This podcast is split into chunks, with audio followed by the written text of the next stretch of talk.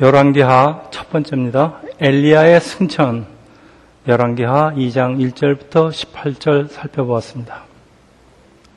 성경 기자는 사람이 살고 죽는 일에 관심이 많은 것 같습니다.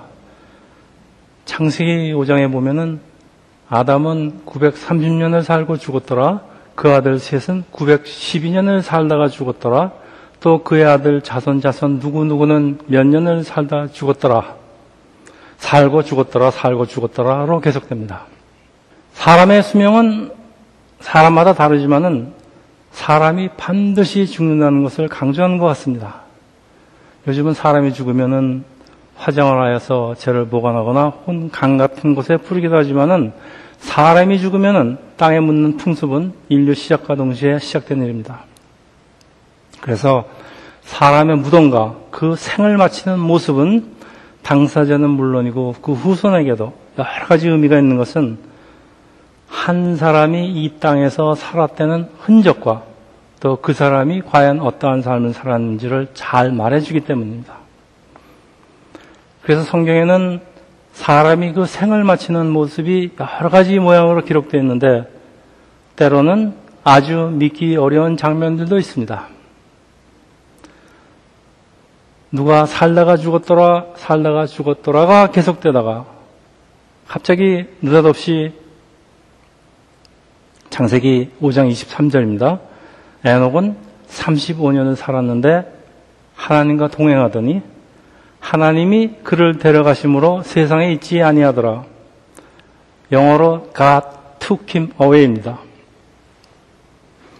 에녹은 죽지도 않았는데 하나님께서 데려가셨다는 말씀인데 이 땅에서의 삶이 끝나는 것은 살아서 끝나는 것이나 죽어서 끝이 나는 거나 마찬가지라는 생각이 듭니다. 신명기 마지막 장에 하나님이 모세를 데리고 그 모압 땅 느버산에 올라가서 모세는 들어갈 수 없는 가나안 땅을 보여주시고 모세는 그곳에서 죽는데 신명기 34장 6절입니다. 모압 땅에 있는 골짜기에 장사되었고 오늘까지 그에 묻힌 것을 아는 자가 없다. 여기 장사되다라는 그 히브리 원어는요, he buried him입니다. 그러니까 모세가 죽을 때는 옆에 하나님밖에 없었습니다.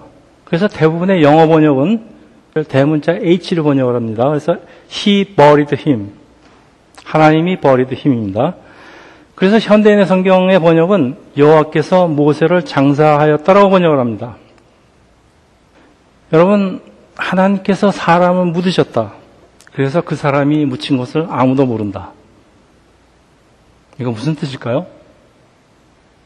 모세의 무덤이 없을 수도 있다는 말씀 아닐까요? 사람이 하나님께서 뭐 땅을 파서 모세를 묻으실 것 같지는 않고 그런 모세의 무덤이 없을 수도 있다는 말 같아요. 그래서 적지 않은 사람들이 모세는 죽지 않고 천국으로 갔다라고 생각한다고 그 유다인의 지혜서에는 탈무드에 기록되어 있지만은 성경은 모세는 죽었다고 분명히 말씀하고 있습니다. 자, 모세는 하나님께서 묻으셨기 때문에 모세 무덤의 위치를 아는 사람이 없고 혹은 무덤이 없고 에녹과 엘리야는 죽지 않고 하늘로 올라간 사람이라 무덤이 없고 예수님은 부활하셨기에 무덤은 있지만은 그 무덤은 비었다는 게 성경 말씀입니다. 여러분, 이 세 가지 중에 어떤 것이 제일 믿기가 어렵습니까? 하나님께서 사람의 장례를 치러 주셨다는 것, 아니면 사람이 죽지 않고 하늘로 올라갔다는 것, 예수께서 죽었다고 부활하신 것, 이게 잘 믿기지가 않습니다, 사실은. 왜? 왜? 믿지 못하는 이유가 이게 자연 법칙에 정면으로 위반되기 때문인데 그런데 자연 법칙이라는 게 하나님께서 우주 만물을 운영하시고 만물을 운영하시고 유지하기 위해서 만드신 것이니까 하나님의 특별한 목적이 있으면은 아 만드신 분이 예를 두시겠다는데 하나님의 주권을 인정하면은 충분히 납득할 얘기입니다. 그래서 세상 만사가 단순히 어떤 자연 법칙에만 묶여 있다고 고집을 하면은 우리는 우물 속의 개구리가 될 것입니다. 여러분, 많은 사람들한테 존경을 받고 있는 이 슈발처 박사는 신학자이자 목사이지만은 예수님이 하나님이란 사실도 부인합니다. 그리고 예수님의 부활도 부정합니다. 기독교의 핵심 교리를 믿지 않는 분이 도대체 왜 목사는 됐을까요?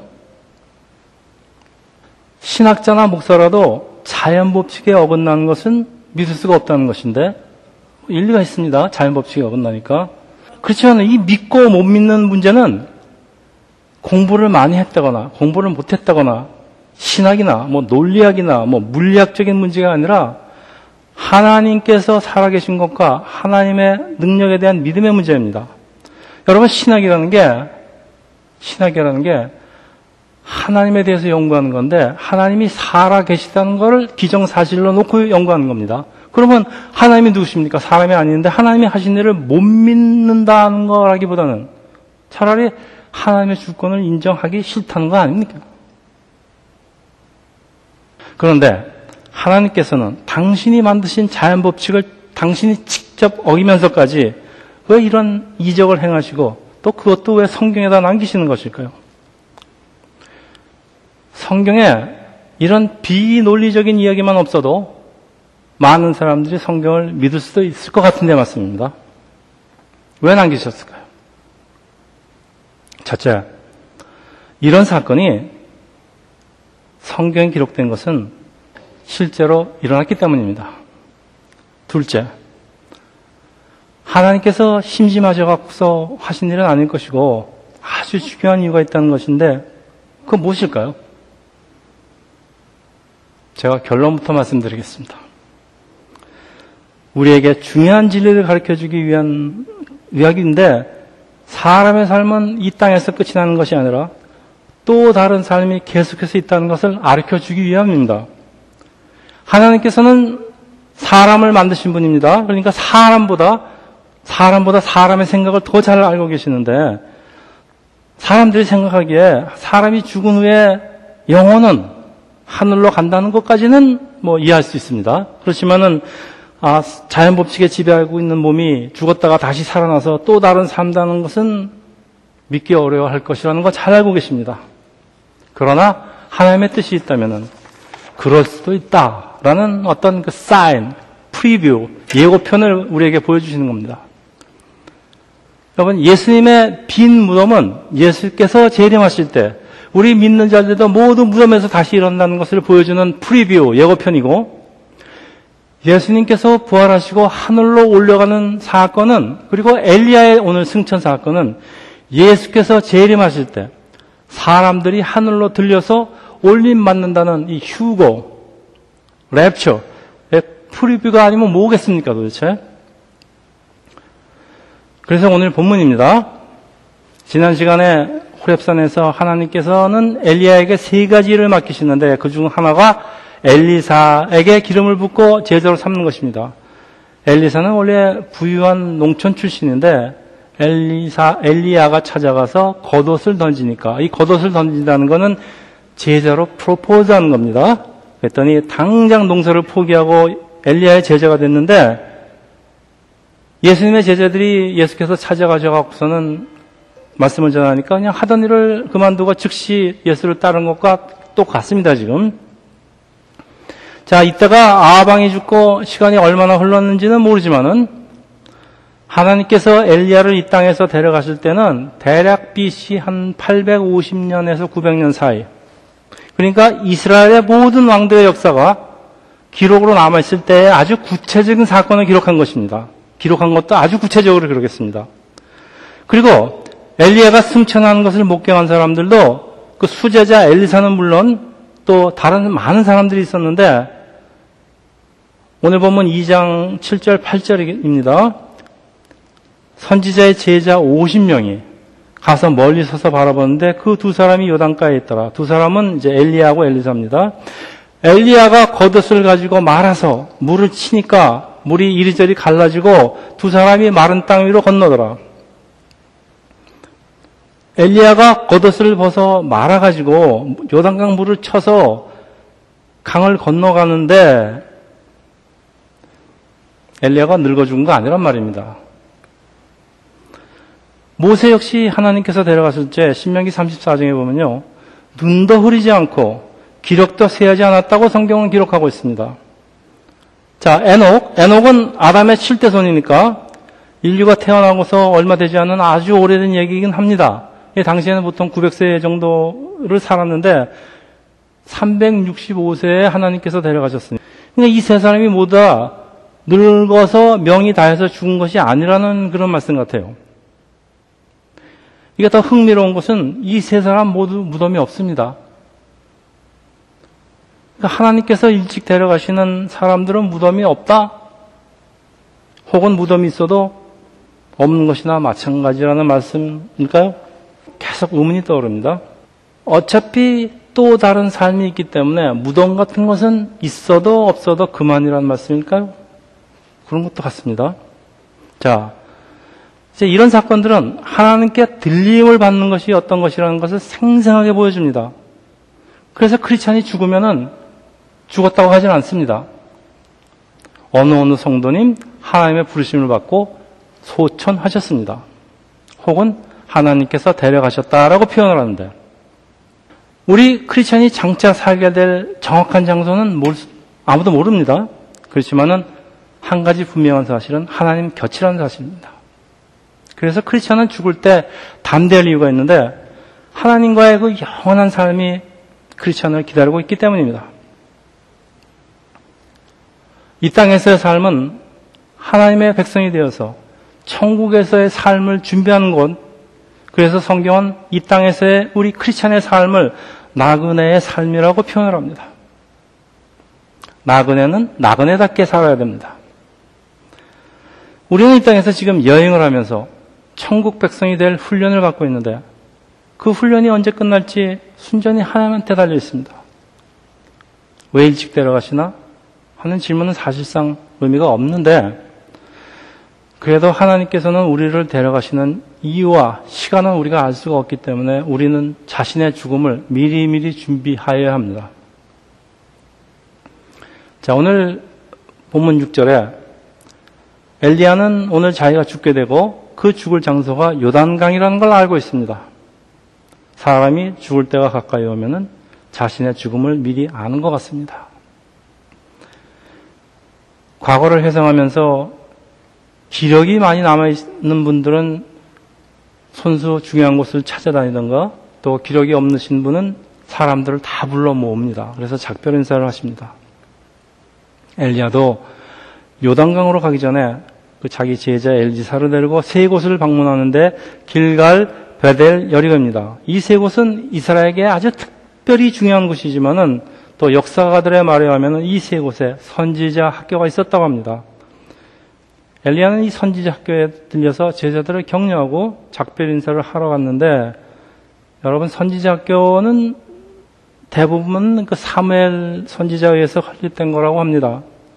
젊은 사람들을 훈련해서 하나님의 일꾼으로 만드는 교육기관. 지금으로 말하자면은 신학교, 또 신앙훈련원, 그리고 저는 여기다 세상교회도 포함하고 싶습니다. 하나님께서 남기신 바알에게 무릎을 꿇지 않는 사람들을 하나님의 사역자로 교육시키는 것입니다. 다음 시간에 다룰 그 사장에 엘리야와 엘리사가 이곳에서 학생들을 양육한 것으로 나타나는데 오늘 본문에 엘리사와 학생들은 엘리야가 승천하는 장면을 직접 보고 있습니다. 2장 3절입니다. 베들에 있는 선지자 의 제자들이 엘리사에게 나아가 그에게 이르되 여호와께서 오늘 당신의 선생을 당신 머리 위로 데려갈 줄을 아시나이까 하고 물으니까 이르되 나도 또한 아노라 너희들은 잠잠하라 하니라. 하나님께서 오늘 엘리야를 데려가신다는 것, 다시 말하면 엘리야가 오늘 죽는다는 것을 본인 엘리야는 물론 엘리사와 성도들 학생까지 다 알고 있는데 성령의 영감이 선지자 학교 학생들에게도 어느 정도 임한 것 같습니다. 그러니까 이 학교 학생들이 영적인 훈련이 꽤 많이 되어 있다는 말씀 같기도 합니다. 자, 이제 엘리야는 하늘로 올라가는데 엘리야의 승천 오늘 설교 제목입니다. 하나님께서 때로는 자연 법칙을 초월하시는 이유는 조금 전에 살펴본 것과 같이 우리에게 천국에 또 다른 삶이 있다는 것을 보여주시려는 것인데 자, 계속되는 다음 질문이 있습니다. 어떻게? 어떻게, how, 사람의 몸이 하늘로 올라갈 수 있는가 하는 것입니다. 뉴턴의 Law of Universal Gravity, 만류 인력의 법칙. 우리 지구에는 중력이라는 것이 있기 때문에 아무리 말랐다고 해도요, 사람이 하늘, 사람의 몸이 하늘로 들릴 수는 없습니다. 꼭 그럴까요? 2장 11절 보겠습니다. 두 사람이 길을 가며 말하더니 불수레와 불말들이 두 사람을 갈라놓고 엘리야가 회오리 바람으로 하늘로 올라가더라.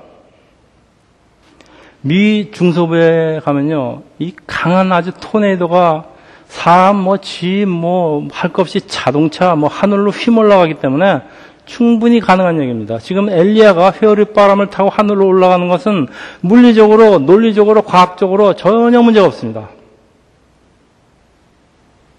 그런데 하늘로 올라간 것은 사람이든 물건이든 집이든 차든 중력이 있기 때문에 다시 땅으로 떨어지는 것이 뉴턴의 법칙이니까 엘리야도 다시 땅에 떨어져, 떨어졌을 것이다. 다시 말하면은 엘리야가 영원히 하늘로 올라간 것이 아니라 어디엔가 떨어진, 떨어졌는데 찾지를 못하는 것이다. 이런 생각은 우리만 하는 것이 아니고 엘리야가 하늘로 올라간 것을 직접 지켜본 선지자 학교 학생들도 그렇게 생각합니다. 그래서 15절에서 18절을 제가 읽겠습니다.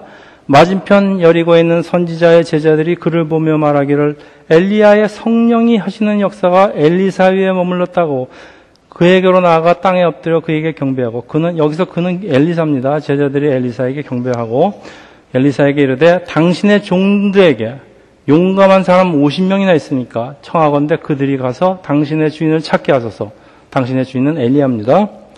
염려건대 여호와의 성령이 그를 들고 가다가 어느 산이나 어느 골짜기에 던지셨을까 하나이다.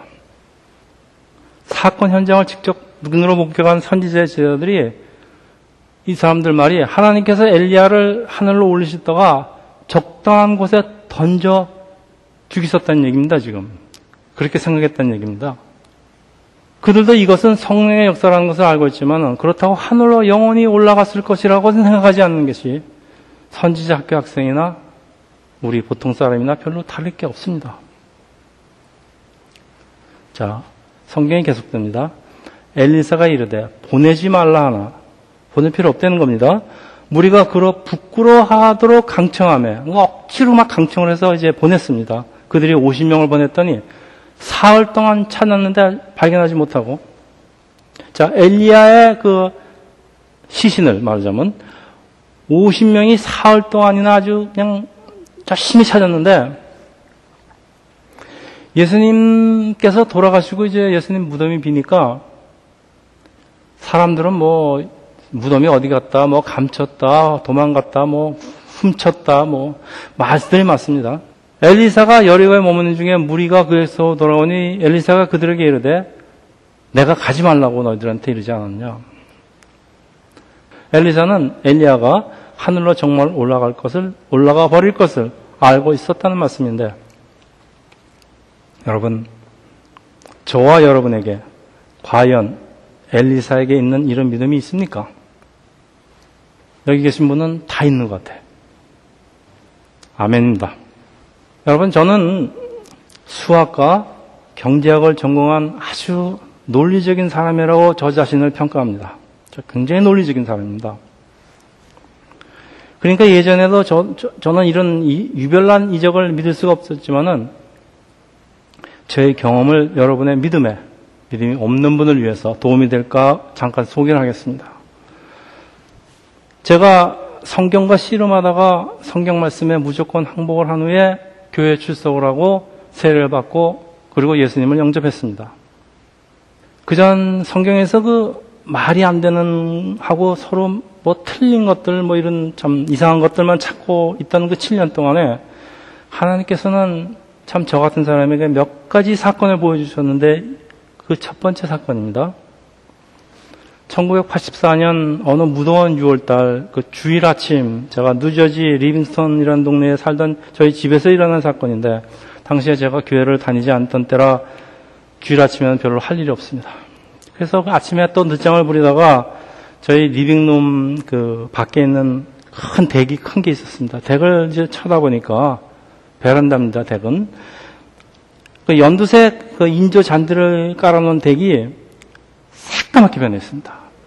너무 깜짝 놀라서는 제가 눈을 비비고 자세히 보니까 수많은 그 까만 개미들이 그 넓은 덱을 완전히 덮고 있어요. 저는 그렇게 많은 개미를 한 번에 본 적이 없습니다. 두 종류의 개미가 전쟁을 하고 있습니다. 크기는 비슷비슷한데 한 종류는 몸이 완전히 까맣고 또 다른 종류는 허리에 빨간 띠가 둘러 있는데 아마도 이곳이 평평하고 넓으니까 전쟁터로 정하고 나를 잡은 것 같아요. 자, 무슨 사연으로 전쟁을 하는지 알 수 없죠. 근데 이 개미들의 전투가 마치 사람들 하는 것처럼 아주 조직적이고 병사들은 아주 잘 훈련되어 있는 것 같아요. 혼자 보기가 너무 아까워서 애들을 깨웠습니다. 애들이 좀 어렸을 때니까. 너무들 잔인하다고 싸움을 말리라고 해서 제가 정원호수, 옆에 있는 정원호수로 물을 뿌려서 아주 싹 씻어버리려고 하다가 잠깐만 내가 언제 다시 이런 것을 볼 수 있을까 하는 생각이 문득 들었습니다. 그래서 아이들을 돌려보내고요. 혼자서 once in a lifetime special event입니다. 그리고 그것은 프리업 차지였습니다. 여러분 공짜로 이런 희한한 장면을 목격한 사람이 얼마나 있을지 모르겠습니다. 저한테 일어났습니다. 까만 개미 한 마리가 빨간색 띠를 두른 개미 세 마리한테 협공을 당해서 다 죽어갑니다, 지금. 근데 아무리 개미끼리 하는 싸움이라도 이건 제가, 이건 비겁하다는 생각이 듭니다. 그래서 죽어가는 개미를 손가락으로 이렇게 집어서요. 우리 그덱 바깥으로 제가 퉁 하고 튕겨버렸습니다. 이, 이 개미는 한참 나, 날아가서 떨어졌습니다. 공격을 하고 있던 개미 세 마리가 고개를 막 이리저리 막 돌려요. 그러니까 찾는 겁니다. 이 어쩔 줄 몰라 합니다. 지금 이제 막 적군을 죽이려고 하는데 이 적군이 돌연 사라져 버렸습니다. 개미에게 기적이 일어났고 이 싸움을 간섭하던 저는 점점 흥분을 합니다. 야 이거 되게 재밌는데 갑자기 내가 개미 하나님이라도 된 것 같아요. 그래서 그들 싸움에 아주 더 깊이 간섭을 합니다. 이 개미들 전쟁에서 제가 하는 그 역사는 개미들에게는 모두 기적인 이유가 그들 눈에는 내가 보이지 않기 때문입니다. 개미들은 나의 존재를 모르지만은 저는 뭐 그 싸움을 위에서 내려다보고 한눈으로 간섭을 하는데 마치 나는 개미들의 개미들에게는 전지전능한 무소부지한 그 하나님 같은 존재임은 틀림없습니다. 그런데 이 개미들은 김정기라는 이 개미 하나님을 알지 못해요. 이 김정기 개미 하나님은 개미들이 싸우는 게 왜 싸우지는 몰라서 싸우는 것들이 참 역겨워요. 안타깝기도 하고. 그래서 외면을 합니다. 그 자리를 떠났다가 몇 시간 후에 돌아와 보니까 어느새 전투는 끝이 나 있는데 전투가 끝났으면 나 돌아갔어야 될 거 아닙니까? 근데 덱은 아직도 새까매요. 자세히 보니까 다 죽었어요. 아, 제가 애당초 아이들 말대로 이 싸움을 중단시켜야겠구나. 라는 그 혀를 차면서 옆에 있는 정원 옷으로 그 개미 시체들을 다 씻어냅니다. 이것은 저에게 충격적인 사건이었습니다. 그러니까 며칠이 지나도 이, 이, 이 개미 전장, 이게 머리를 떠나지 않습니다. 그러면서 아, 이게 바로 개미 노아의 홍수고 이런 노아의 홍수 사건 같은 이적은 하나님께서 마음만 먹으시면 언제든지 일어날 수 있다는 거 충분히 이해합니다. 제가 개미를 손가락으로 집어 올릴 때 그것을 지켜보던 다른 개미들이 느낀 게 과연 무엇일까요? 성경은 이 장면을 이렇게 표현합니다. God took him away. 개미 하나님께서 개미 에녹을 데려가셨다. 뭐라고 다시 설명하겠습니까? 이 말밖에 설명할 말이 없습니다. 자, 그러면 들림을 받고 있는 개미가 느낀 것은 무엇일까요? 어, 자기가 들린다는 거 알까요? 모를 것 같아요. 어, 갑자기 내 몸이 이상해진다. 그러니 자기가 정신을 잃었어요. 그리고 한참 있다 정신을 차리니까 이상한 곳에 가 있어요. 자기가 생전 아버지도 못한 곳에. 저는요, 손가락을 돌려서 물 소용돌이를 만들 수가 있는데, 만약 제가 중국 무협사에 나오는 아주 그 무술의 고수라면은, 손가락을 돌려서, 지풍으로 손가락을 휘저어서, 회오리밥을 만들어서 개미를 하늘로 올리든가. 그렇지만 저는 무술의 고수가 아니라 이건 못합니다. 그러면 제가 진공 청소기를 가지고 와서 진공 청소기로 개미를 이렇게 돌려서 이렇게 돌려서 개미 회오리 바람 타고 하늘로 올라갑니다. 그러면 그 개미가 바로 오늘 회오리 바람을 타고 올라가는 엘리야 아닙니까? 아니에요? 엘리야? 그 엘리야입니다. 별거 아닙니다. 우리 같은 삼차원에서 사는 이 개미와 사람 일어나는 일이지만은 땅바닥을 기면서 이차원적인 삶을 사는 개미하고 제가 새처럼 하늘을 날지는 못해요. 그렇지만은 개미보다는 조금 차원이 높을 것 같아요. 그래도 2.5 정도, 2.5 정도 차원에 사는 사람의 차이가 이 정도인데 이 차원의 문제를 떠나서도 하나님과 사람과의 차이는 사람의 상상을 초월할 것 틀림없습니다. 우리에게 때때로 일어나는 초자연적인 기적은 하나님께는 아무것도 아닌 건 틀림없는 사실일 겁니다. 성경 속에 일어나는 어떤 믿을 수 없는 기적이라도 하나님 입장에서 조금만 생각해 보면 과학적으로, 논리적으로, 물리학적으로 충분히 설명될 수 있다는 걸 배우게 됩니다. 우리가 이적을 참 믿기 어려운 이유는 하나님이 어떤 분이라는 것을 모르기 때문인데 제가 지금 이런 이적을 믿는 이유는 단순합니다. 창세기 1장 1절을 제가 믿기 때문입니다. 태초에 하나님께서 천지 만물을 창조하시다. 하나님께서 천지 만물을 창조하시고 자연을 만드시고 그 자연을 지배하고 통치하시는 분이라는 걸 제가 알기 때문입니다.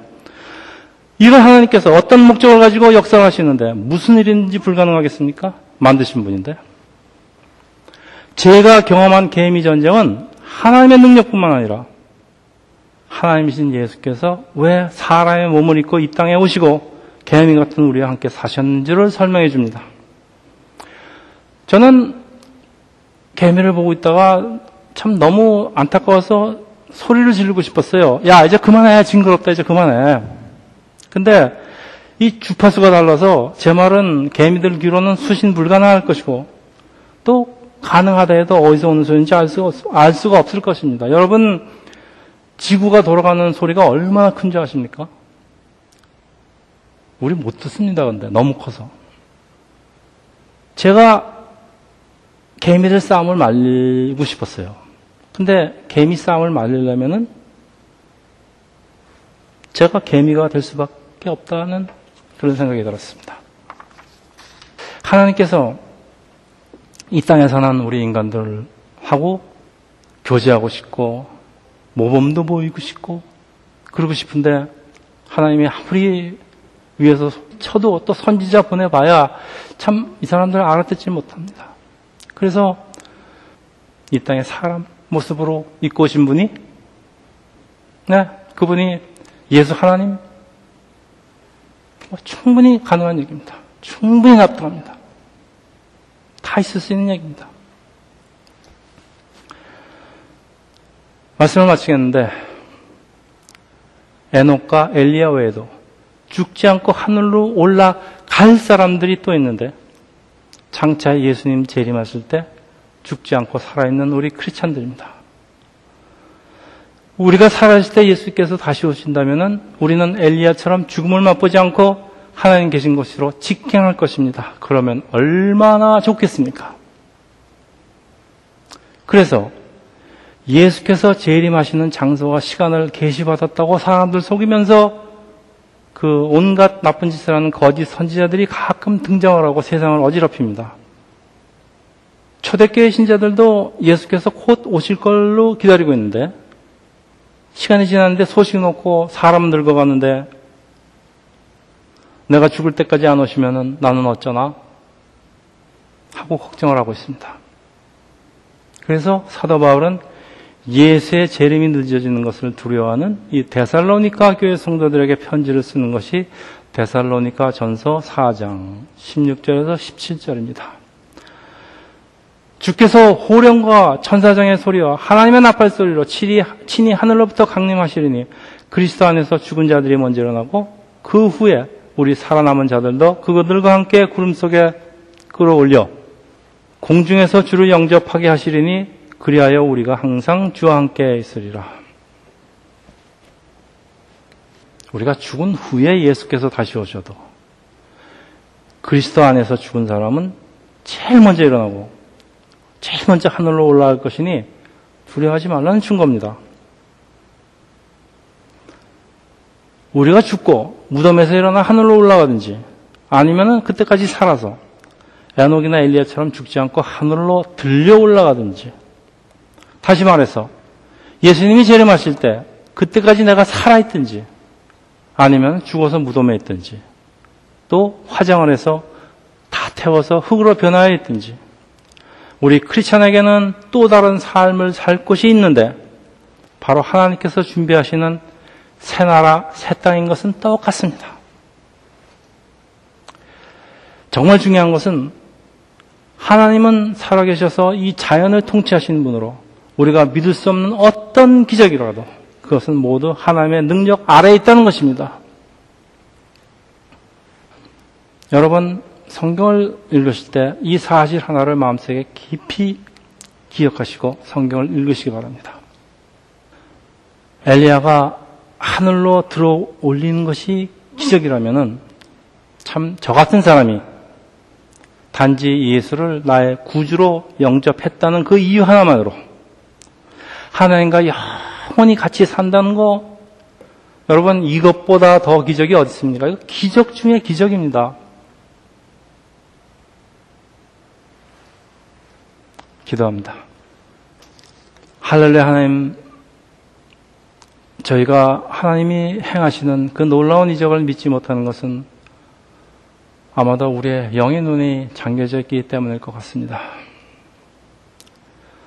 아버지, 저희들 영과 마음의 문을 열어주셔서 하나님은 이 우주 만물을 만드신 분, 우주 만물을 통치하시는 분, 전지전능하시는 분, 그리고 그런 분이 저희를 사랑하셔서 우리 예수님을 우리에게 보내주셔서 우리를 천국으로 인도하시는 그런 하나님을 저희들이 찬양하며 감사드립니다.